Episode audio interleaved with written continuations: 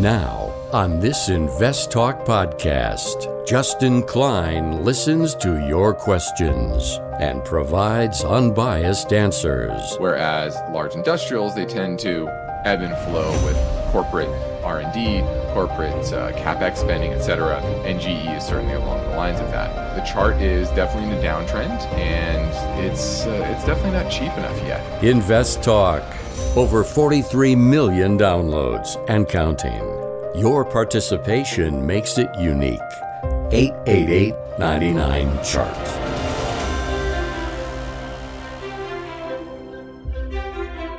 At a time when investors are confronted with market volatility and a variety of challenges fueled by the uncertainty of inflation, unsettled geopolitical tensions, and economic pressures, Justin Klein and Steve Peasley stand ready to take your finance and investment questions and share their unbiased answers. This is Invest Talk independent thinking, shared success. Invest Talk is made possible by KPP Financial, a registered investment advisor firm serving clients throughout the United States. The clarity for your path forward starts now. Here is KPP Chief Executive Officer, Financial Advisor, Justin Klein. Good afternoon, fellow investors, and welcome back to Invest Talk. This is our Monday, July 18th, 2022 edition. I'm Justin Klein, and I'm excited for this hour with you.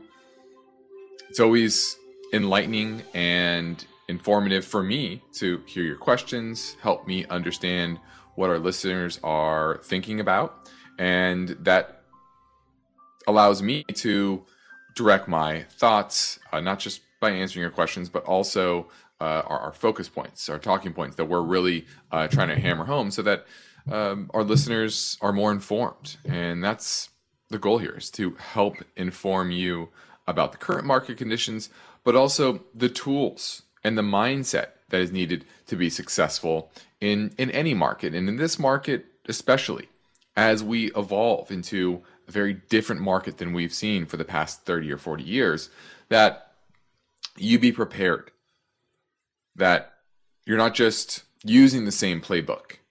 There's some similarities, which is focusing on good companies, uh, consistent businesses, not chasing returns, not being emotional. Those are the tools that will help you make better decisions with your money, with your investment dollars. And so that's my goal here on today's show is to help you take that next step. And that's really what it's about. You're not going to make a giant leap overnight.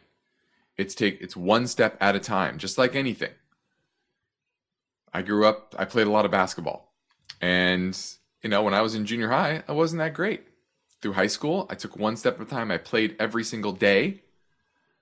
And I slowly got better and better and better.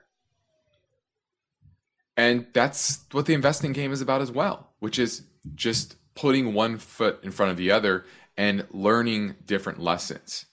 And the number one lesson is to stay disciplined, not chase headlines and not chase returns. So I'm here ready to answer your phone calls and questions on our 24 hour listener line, which is 888 chart, whether that's live, 4 to 5 Pacific time, or it's after hours on our toll free on that same number, 8899 chart. Either way, I love to hear your questions. But let's get right to our first listener question now. Hey, Steve Justin. This is Vishnu calling from New Jersey. I want to know what's your opinion on uh, Intuitive Surgical, ticker symbol ISRG. I'm holding a small position in the stock, and I want to know if I should buy more or just hold. Thank you.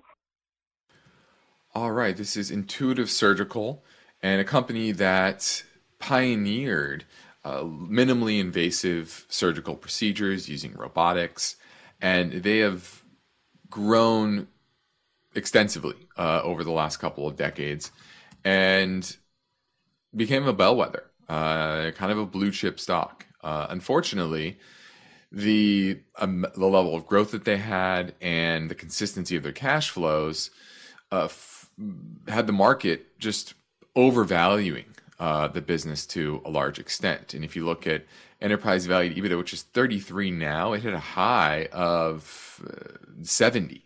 So it's been cut in half since, down 44% from its 52 week high. And it's still pretty expensive in my book. And the technicals are just not lining up here. Uh, and I think this is going to continue to have multiple contraction as interest rates rise. Now, what is a fair multiple uh, for this? Probably closer to the low 20s. This is at 33 now. So I think uh, around 150, 125 in that range. I think that's an area that is attractive for uh, intuitive surgical. Now, the major support levels, let me pull that up here. I do have a monthly chart.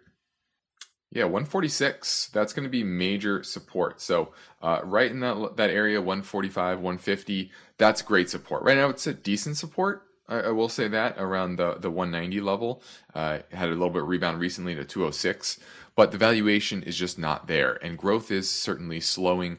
You have earnings expectations for this year to be down one percent, and and overall projections for this year and next year's earnings are also being downgraded. So I don't like the multiple it's at quite yet, but around the 145, 150 level, that's where I'd be picking up more. Now let's change things change things up and fit in another caller question from Chris in Florida. Hey Justin, um, I just wanted to get your thoughts on ticker symbol GEF Greif Inc. Uh, just had some um, analysis that kind of looked good to me, and I was just wondering how it looks to you. Appreciate it. All right, this is GEF Greif Inc., and they are out of Delaware. They're repurchasing about $150 million worth of stock. That's nice. It's about 5% of the float. And let's see here. Hmm. The technicals are, are, are much stronger than the overall market, so I like that. It's uh, its its relative strength is at about 95, 92, so uh, it's certainly outperforming. Nice 2.9 percent yield. Supposed to earn seven dollars and sixty one cents this year. Gives it a nine forward P ratio. Now earnings are expected to drop 5% next year, but if it can have this stair step higher around $7 per share in earnings uh, from its pre-pandemic level of only about $4, then I think it deserves that higher valuation. Now what do they do? They produce industrial packaging products and services with manufacturing facilities located in many countries, so I like that they're uh, well diversified. They have a ton of different industrial packaging products, and I, I like the industrial space as a whole. So I'm going to give this one a thumbs up. I kind of like it. Uh, I like the technicals. I like that it's fairly cheap. Enterprise value EBIT about seven and a half. Historically, uh, this is near the low end of its uh, longer term range. So I'm going to give Greif Inc. a thumbs up. Now it's Invest Talk Monday, and that probably means over the weekend you thought a few questions, and maybe it's time for you to give us a call and ask them so we can give you our unbiased answers at 888 99 chart.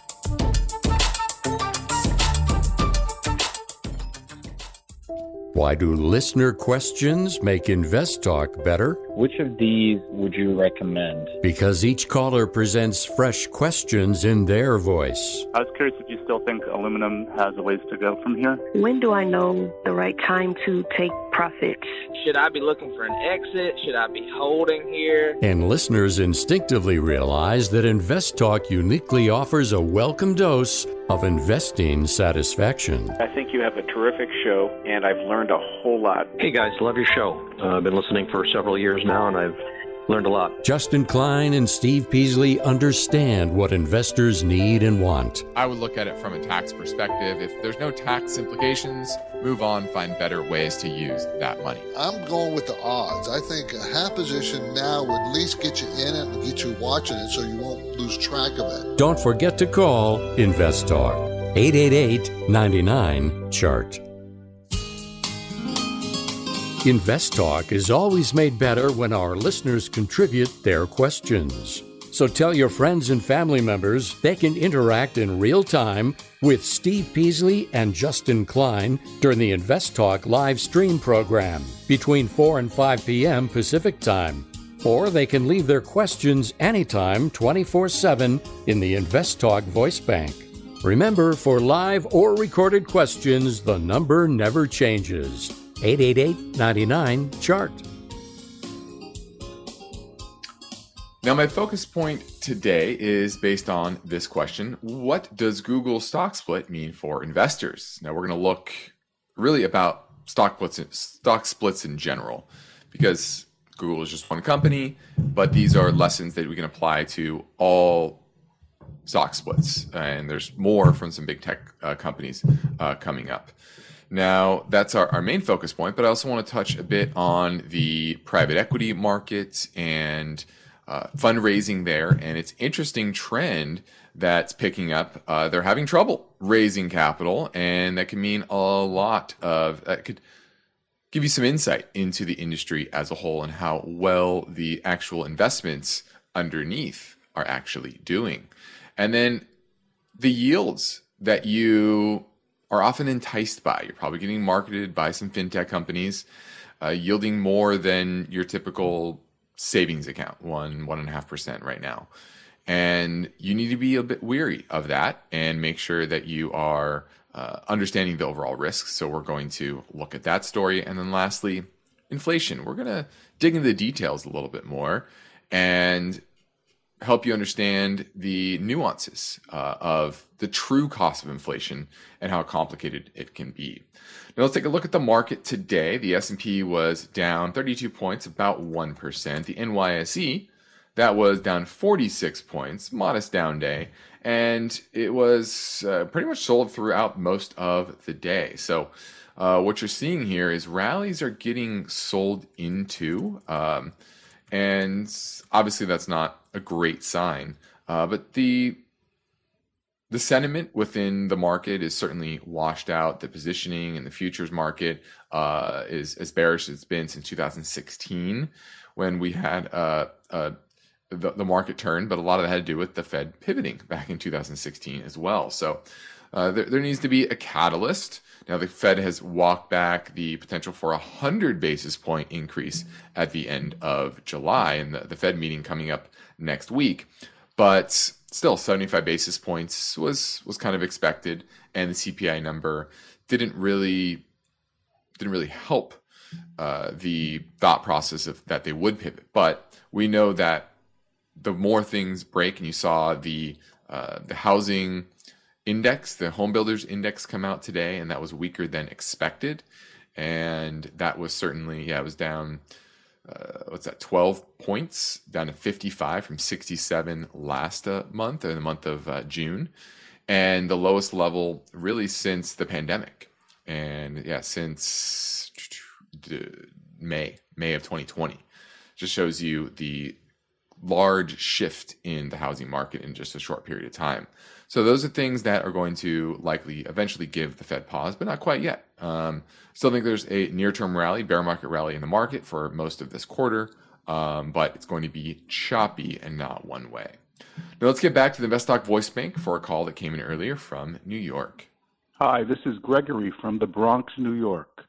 I have uh, three economic type questions to ask. I'm very perplexed. I hear some financial advisors and economists every day on TV and the radio maintain that we are in a recession, when yet we have full employment at 3.6%, we're still creating jobs, and we still have 11 million job openings. I don't understand. How does that become a recession? Uh, and recently, retail sales were up. And then my second question how could we be in a bear market if the Dow index has not entered bear market territory? And my third question were there any previous labeled bear markets in American history where all the indexes were not in bear market territory? I appreciate your answer. Love your program. I listen to it while I'm doing my daily walk. And keep up the great work. Thank you so much. Goodbye. I appreciate the kind words and all great questions, and they mainly center around your uh, de- definition of a bear market or a recession. Now, recession technically is two consecutive quarters of negative real GDP growth. And we had that in the first quarter. A lot of that had to do with uh, uh, uh inventory being pulled forward into the fourth quarter because of uh, supply constraints and problems with shipping, et cetera. Uh, I know companies that you know they ordered a ton in the fourth quarter and they had just too much inventory in the first quarter. So that was there was a lot of technical nature uh, or kind of uh, anomalies to uh, the first quarter. And this quarter because of what's happening in the housing market higher rates etc i think this is a true negative real gdp uh, quarter. But you put those two back to back and technically that is a recession. Now, the issue that most people have when they think of recession is they think of the last recession. They said, okay, we're in a recession. What happened last recession? That's going to be the next recession. No, wrong. There are different types of recessions. We had a recession, the last recession we had in 08, not, not counting kind of the, the, the COVID shutdown recession, but the 08 recession, that was accompanied by a financial crisis. Most recessions are not accompanied by a financial crisis. So you're right. There are some positives underneath the surface: hot, low unemployment, uh, strong consumer spending, uh, etc. But technically, if we do get negative GDP report uh, this quarter, which the GDP, uh, Fed GDP now um, figure is saying, we are in a technical recession. Now, when it comes to bear market, is the Dow. I don't know if the Dow is actually down 20%, but the Nasdaq certainly is, and the uh, the S&P is, and 20% decline in the markets. That is technically a bear market. Now we're heading to a break, so give me a call at 888 chart.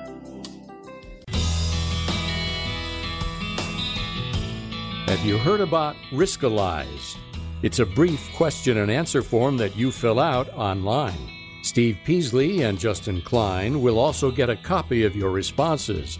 They can use the Riskalyze results to help you formulate a strategy that fits your investing risk tolerance. Learn more anytime and take the Riskalyze quiz at investtalk.com.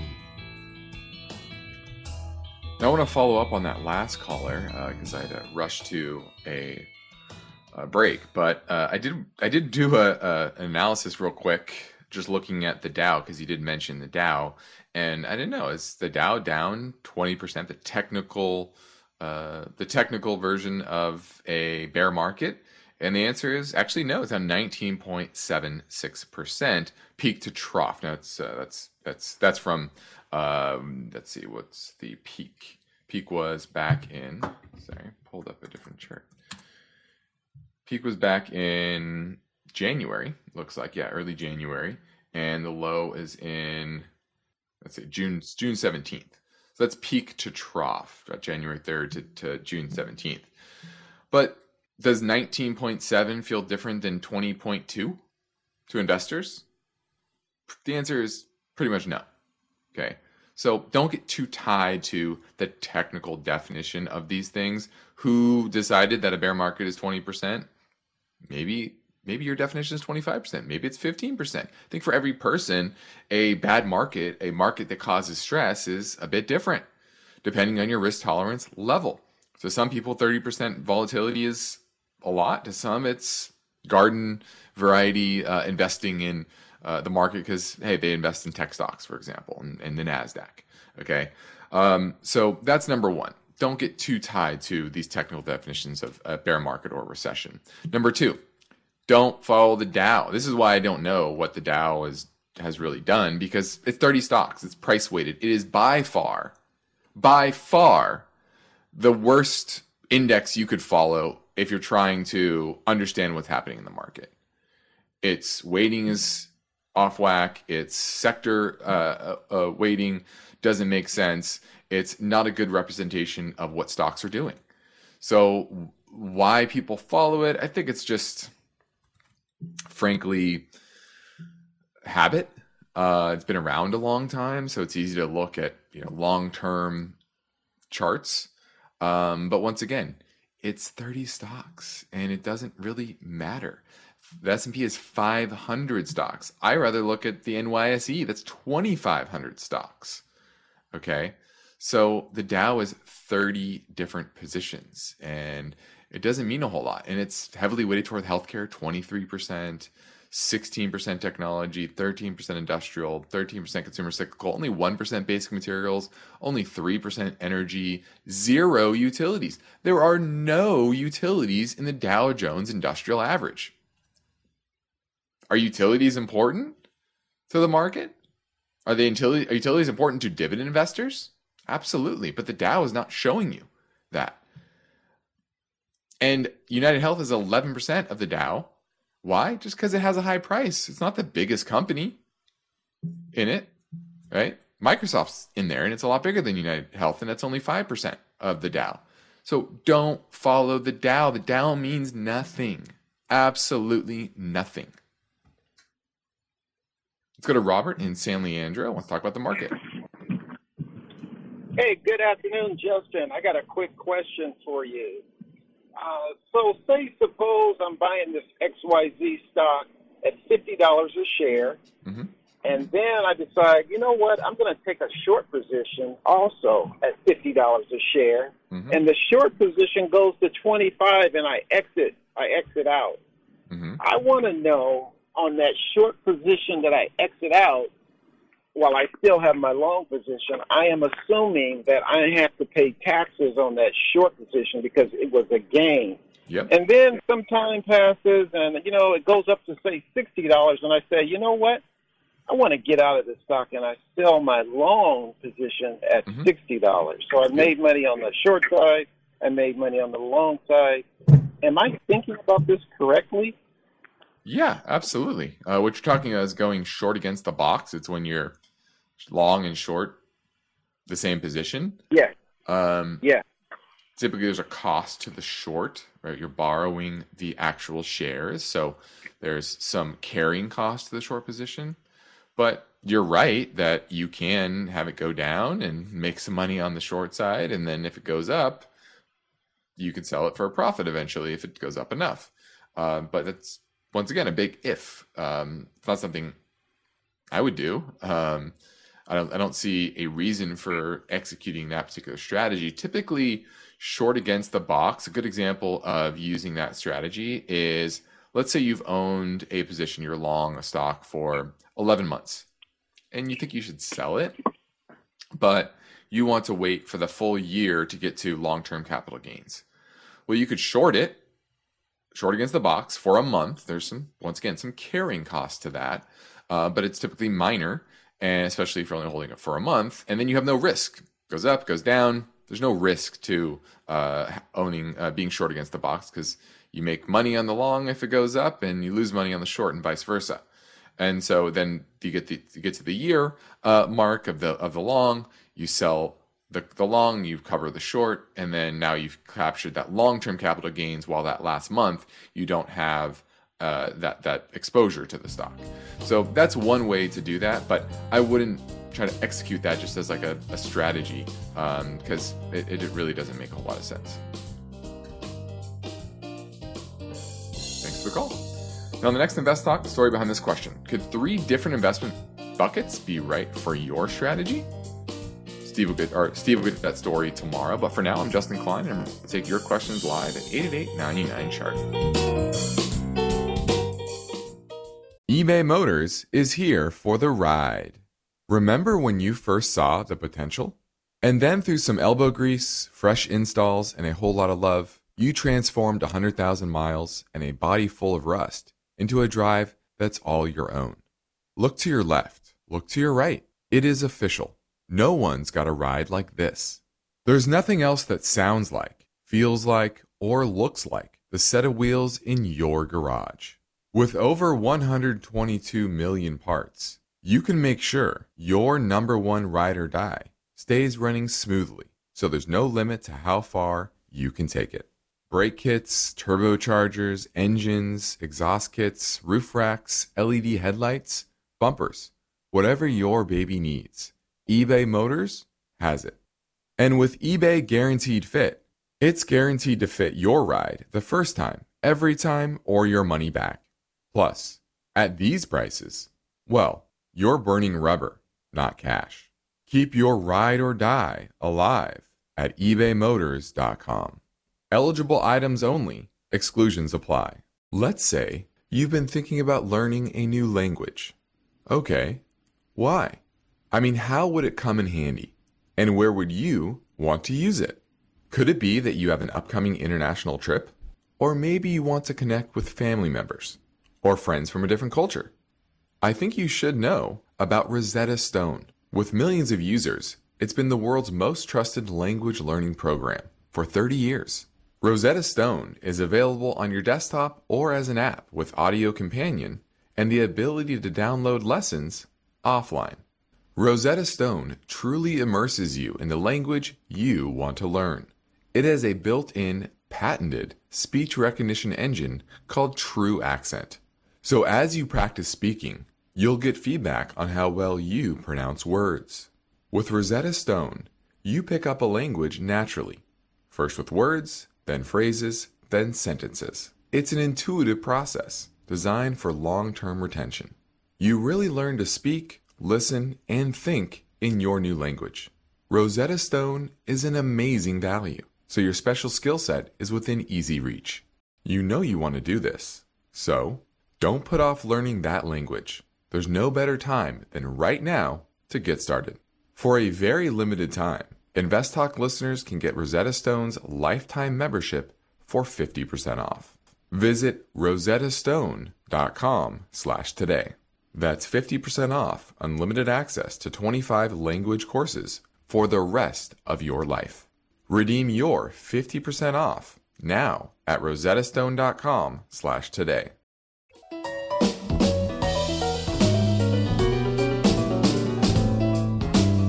You are listening to Invest Talk. Every Friday on the program and the podcast, Steve Peasley shares highlights from the newest edition of the KPP Premium Newsletter. Listen Fridays to Invest Talk. And now, Steve and Justin welcome your calls and questions. 888 99 Chart. And my focus point today is based on this question What does Google's stock split mean for investors? And if you're looking at Google's price today, you might might have been confused. I know on one of my platforms it looked like uh, the price of Google fell 95%, uh, but it didn't. Uh, it was just a stock split 20 for 1. So if you owned a share of, of Alphabet, I guess you would call it, it's Google's parent company, uh, on Friday, then you now receive 19 more shares in your account, but the price is gone down by uh, a factor of 20. And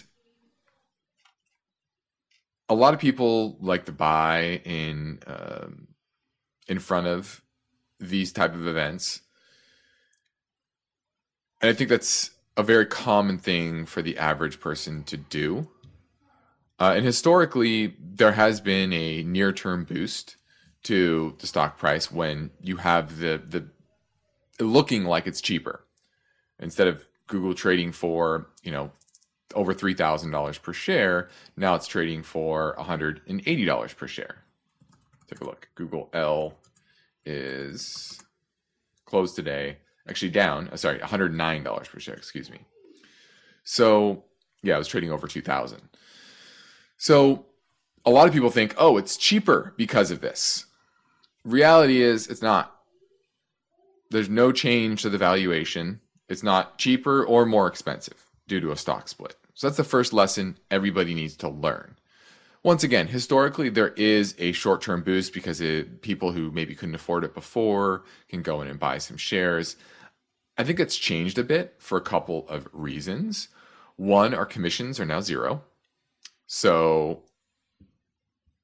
you know doing these little uh, purchases uh, aren't aren't as difficult, and you can now buy fractions of shares on most platforms. Robinhood is a good example. Although a lot of the big platforms uh, have allowed that as well, Fidelity, TD Ameritrade, etc. So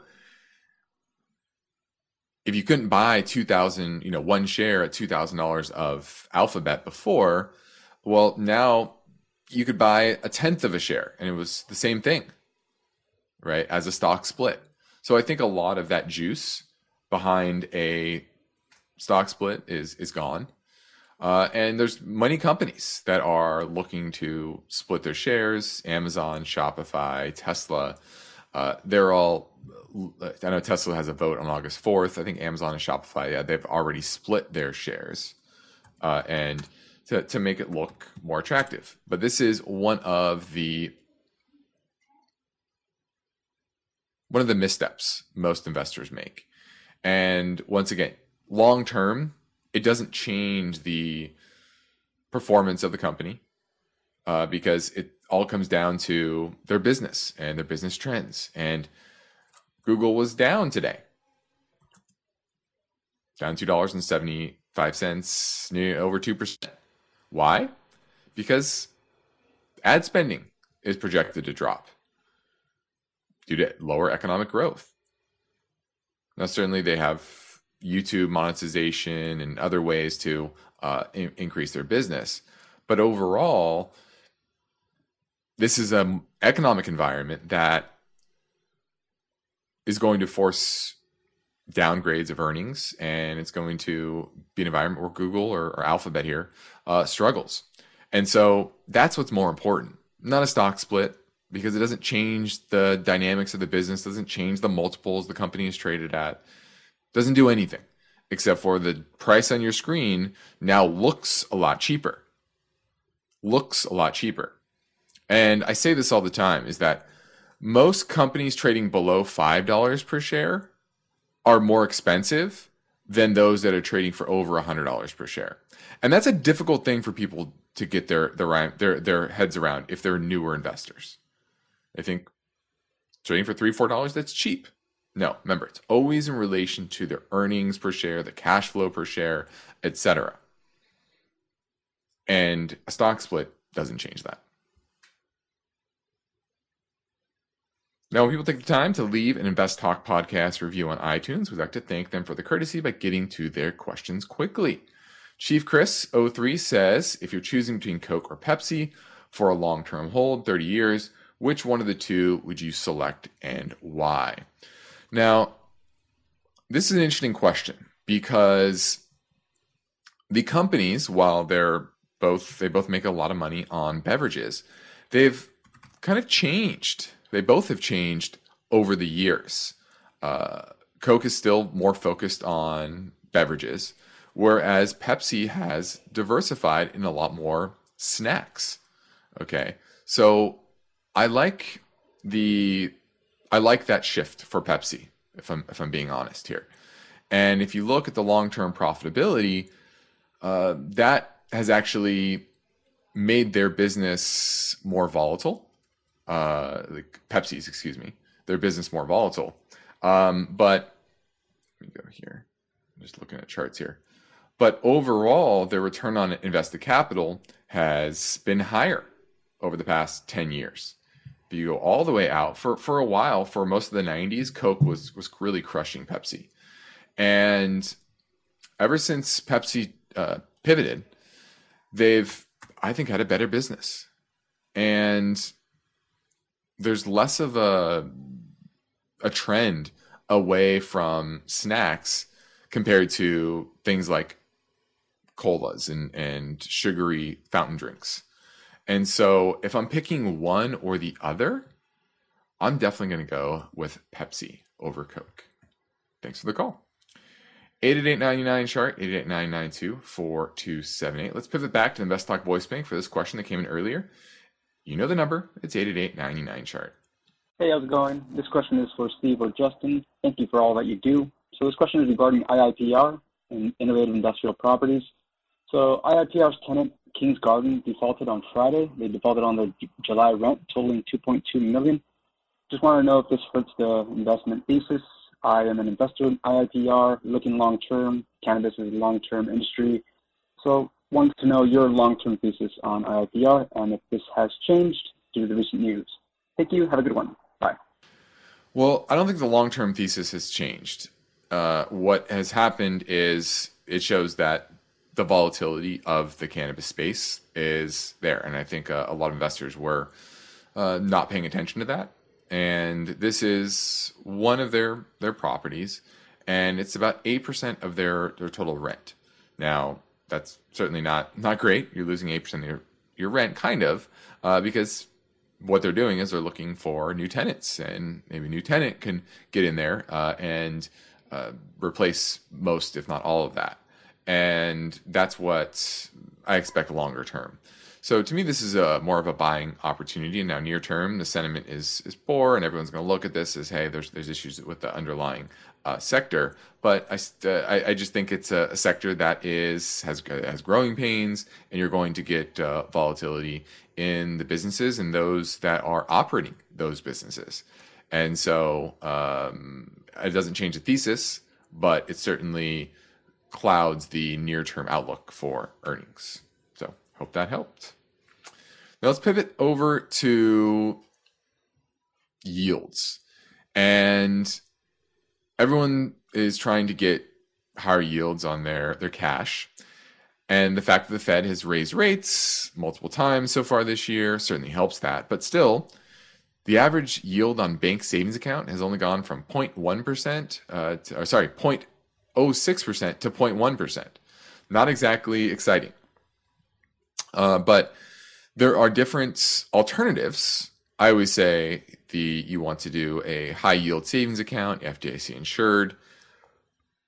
Still, those yields aren't that exciting. You're going to get right now one and a half to one and three quarters, typically. But there are a lot of fintech startups that are touting 4% plus yields on your cash. And that sounds pretty tempting. But there's devils in the details, right? Now, the typical bank deposit is insured up to $250,000 by the government from anything going bust or any any problems. The government will come in, they will give you your money back. Now, fintech companies aren't always banks, and they don't always follow the rules of banks. And their disclosures, marketing disclosures, make their yield sound a lot more guaranteed than they actually are. And these are companies like Aspiration, Current, HM Bradley, T-Mobile Money, Varo, etc., offering three, four, five percent yields. A lot of times there's a catch. You have to maintain a certain amount of money in there. You have to hit certain spending targets. You have to do business with the the associated company, like like T-Mobile, uh, etc. But let's dig into a few examples. One is Save, and they tout that you put if you put ten thousand dollars in a uh, ten thousand dollars with them, you will earn three point seven plus percent return, and that sounds great until you look at the details. Now, what they do is they put the ten thousand dollars into an FDIC account, so the principal is guaranteed. That's a positive, but the yield is certainly not. Now they earn about thirty five basis points annually on that money and what they're doing is putting the investor's money into a basket of exchange traded funds. And uh, these basically customized securities. And they look back at the period between 2006 and 2021, and they say hypothetically you're going to earn between about four and nine and a half percent. But once again, that's hypothetical. They weren't around then. This is just based on a back tested strategy. And if you withdraw money early, there's costs, and you forfeit some or all of your gains. And they estimate that the probability of earning zero return on your account is 15%. And that's just based on that time period of 2006 2021. But going forward, obviously a lot depends on what equities do. So you're really tied. You're really this is really a backwards way of investing in the equity markets. When in reality, if you want to do that, you should probably just invest in the equity markets. Another is Fair. This is another high yield savings account offering up to 4% yields. And what they do is they do a similar thing. They uh, return 4% of annual dividends to your account every month. And that's what they're investing in is uh, dividend paying US stocks. The issue though is about 10 to 15% of that yield is going off to an affiliate. So that's kind of the, the fee there. And they have some sort of opaque secret sauce uh, and algorithm to, to trade these dividend paying stocks. But what they say in their disclosures is that the firm, quote, will make its best effort to not transfer losses to fair members on their initial investments. Now, this is pretty boilerplate and it's certainly not legally binding guarantee, basically saying that if things go badly, you can become an unsecured creditor. So you're your safety is not guaranteed of your assets. And that's the issue here with all of these uh, high yield offers. Unless it's FDIC insured and you're guaranteed that yield, you need to look under the hood.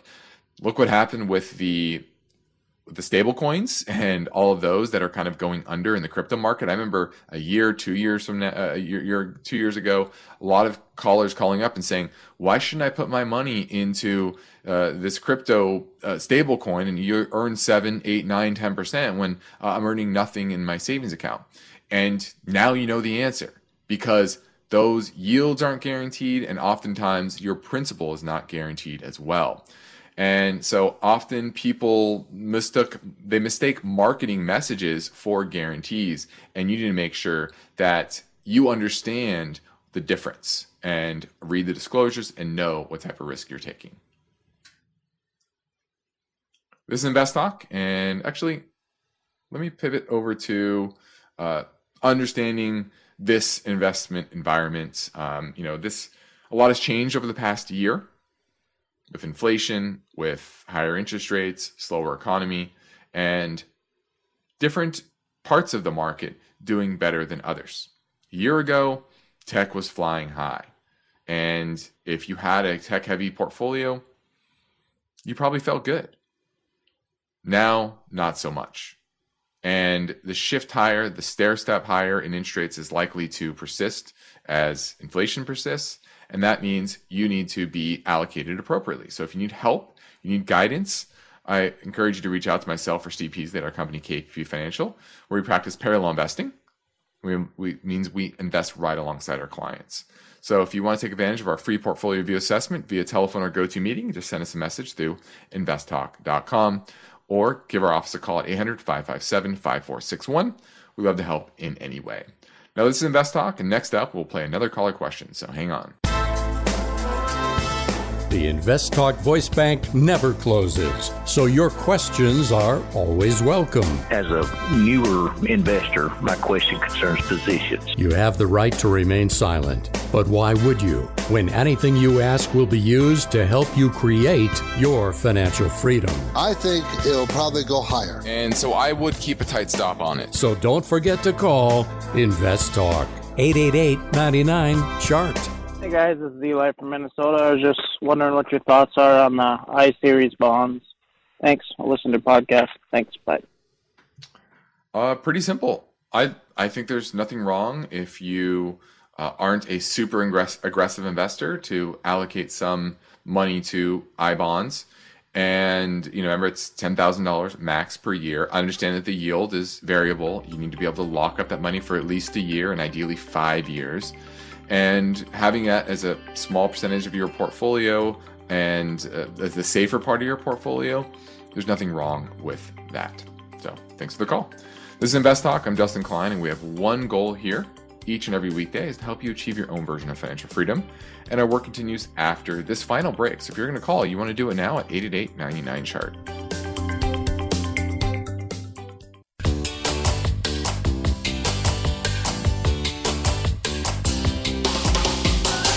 Each day, Invest Talk listeners submit their finance and investment questions via phone or email. Would you like your question to be put near the top of the list? Just take a minute or two to leave a review and rating for Invest Talk at iTunes. And be sure to include a brief question with your iTunes review comments. Hello, Justin or Steve. This is Todd in Birmingham. A big fan of the show, and Justin, I am enjoying your Friday videos on YouTube.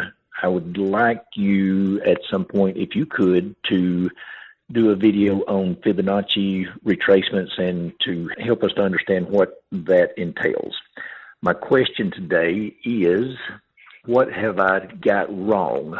I purchased KBWP Invesco Property Casualty back in March uh, with the idea that insurance would be something that people would have to buy even during hard times. It's down 12%. Uh, should I buy more, hold, or sell? Thank you. All right, this is KBWP, the Invesco KBW Property and Casualty Insurance ETF.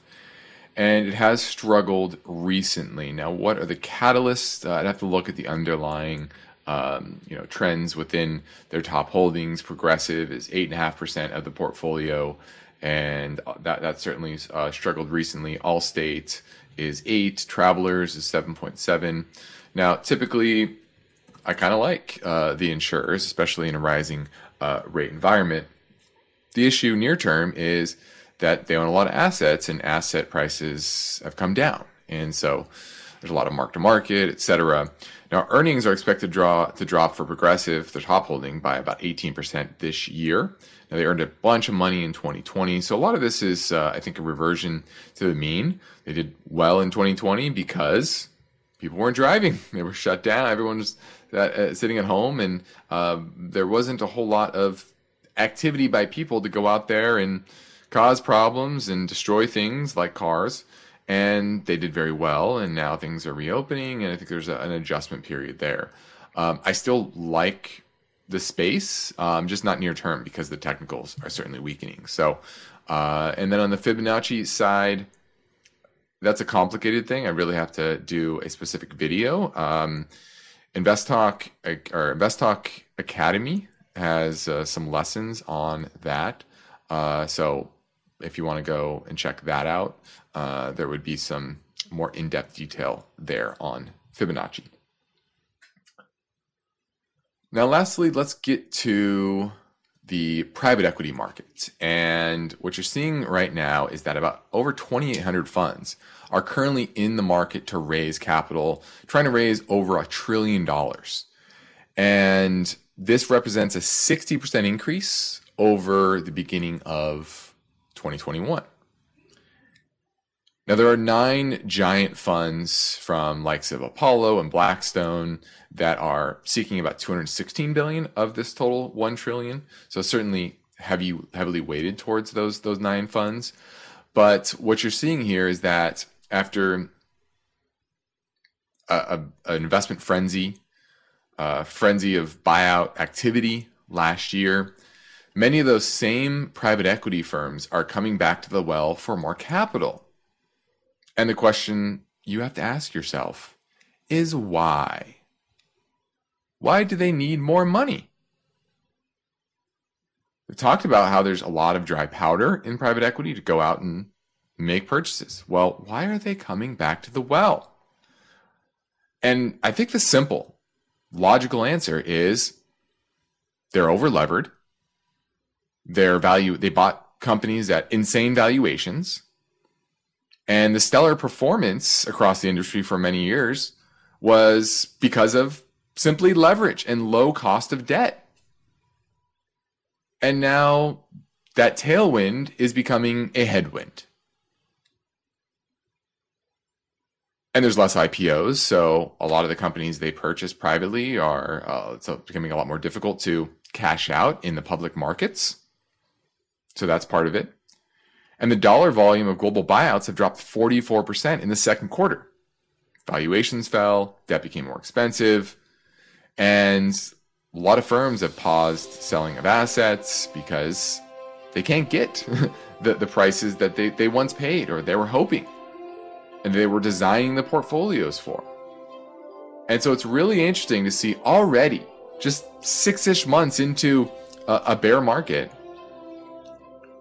that these leveraged vehicles are trying to raise capital and and re, re liquefy their balance sheets.